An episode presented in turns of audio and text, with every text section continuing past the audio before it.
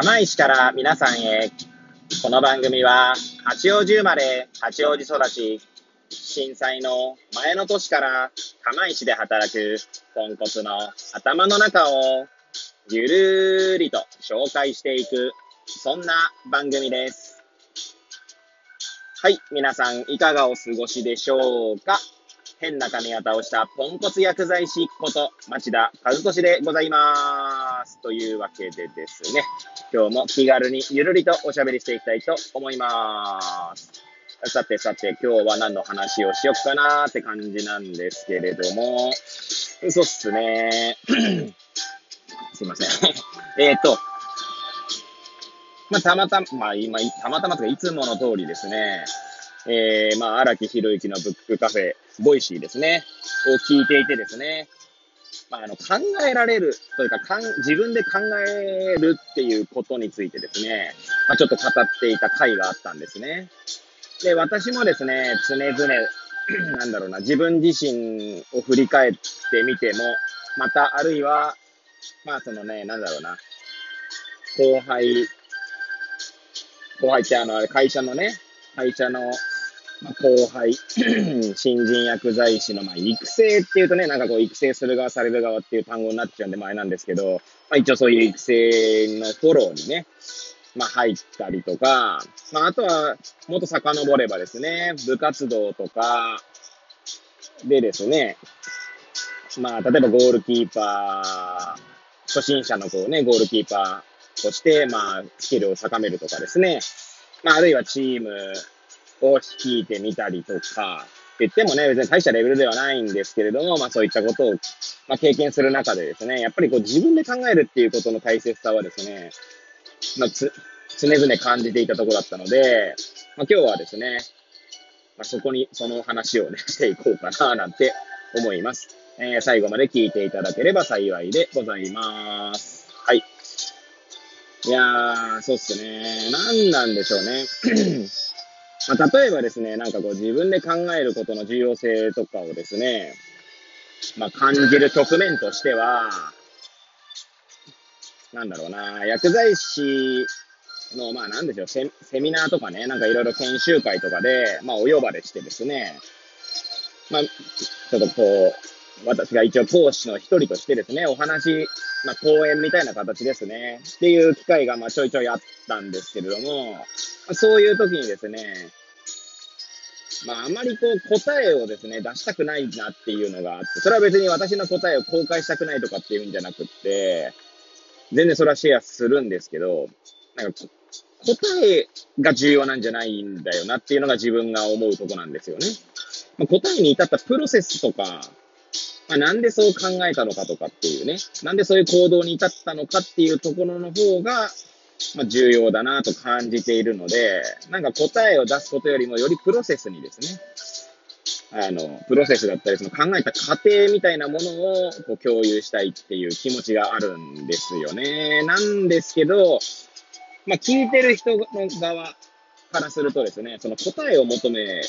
てくるんですよね。つまり、まあ、極端な話ですけど、まあ、この薬を減らしたらこうなったみたいな。例えばですけどね、すごい簡単な例え、例えみたいに、実際そんなことないんですけど、かなり千差万別というか、個々人のですね、まあ、背景にある条件が違いすぎるので、一般化できるレベル すいませんね。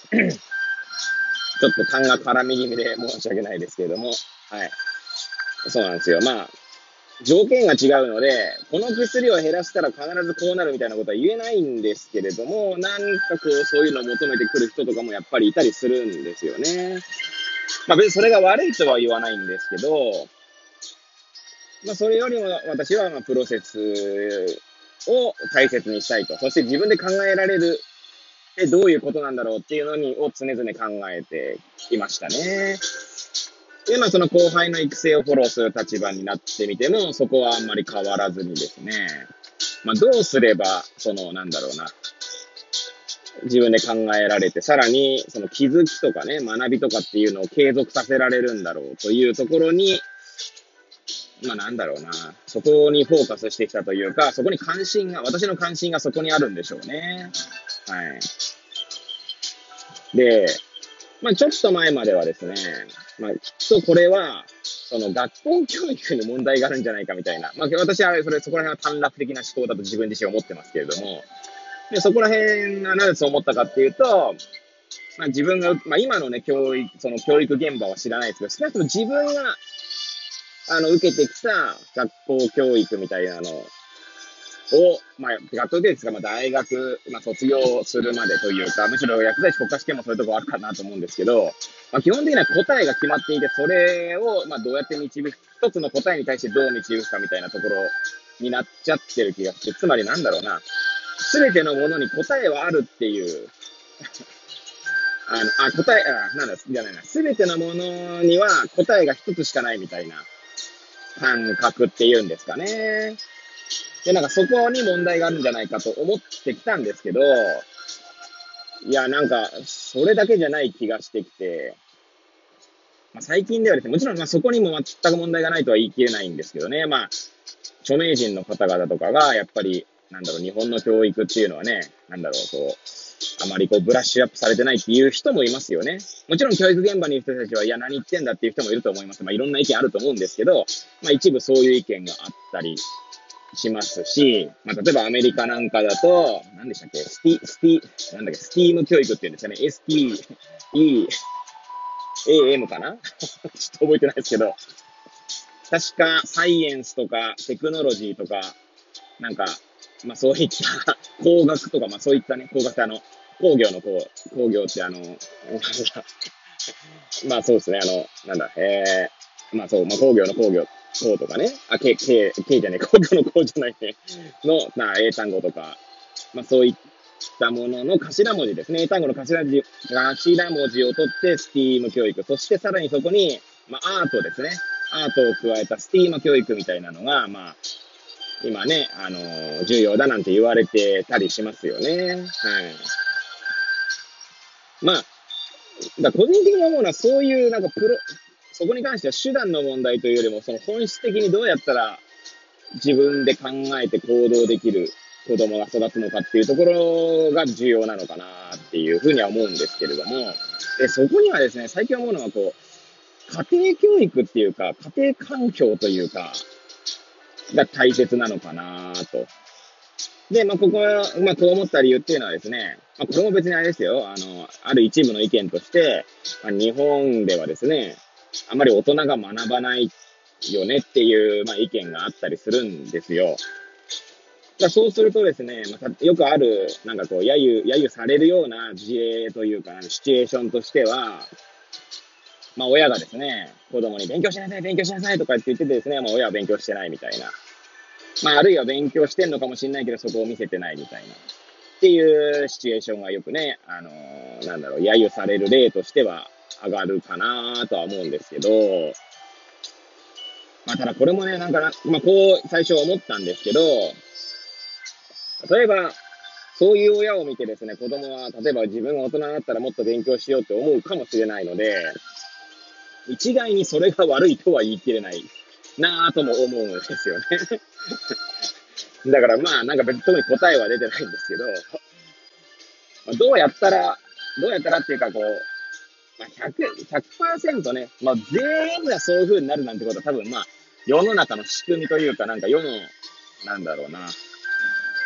心理というか、っていうところを考えると、まあありえないとは思うんですけれども、まあ、どれだけその多数の人がですね、まあ、そういった自分で考えて学んで、まあ、行動するっていう、あのー、なんだろうな、風になるんだろうなっていうところには、こう、いつもね、常々こう関心があって、まあ、それがある種、まあ、どうやったらっていう意味で言えば、私にとっての問いなのかなとは、まあ、思いますね。はい。いや、難しいっすよね。うん。まあ、あと、学ぶっていうことのね、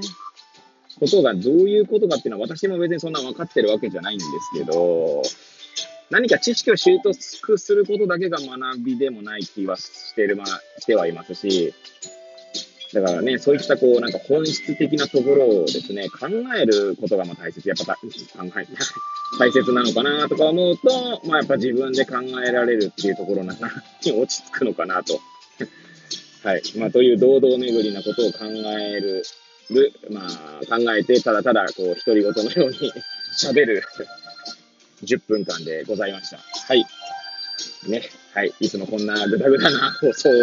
聞いていただいてですね。はい。えー、本当に皆さん感謝しております。ありがとうございます。はい。というわけでですね、えー、これを聞いていただいた皆さんがより良い一日を過ごせますようにとお祈りさせていただいて、えー、今日の放送を終了したいと思います。それではまた明日皆さんお会いいたしましょう。さようなら。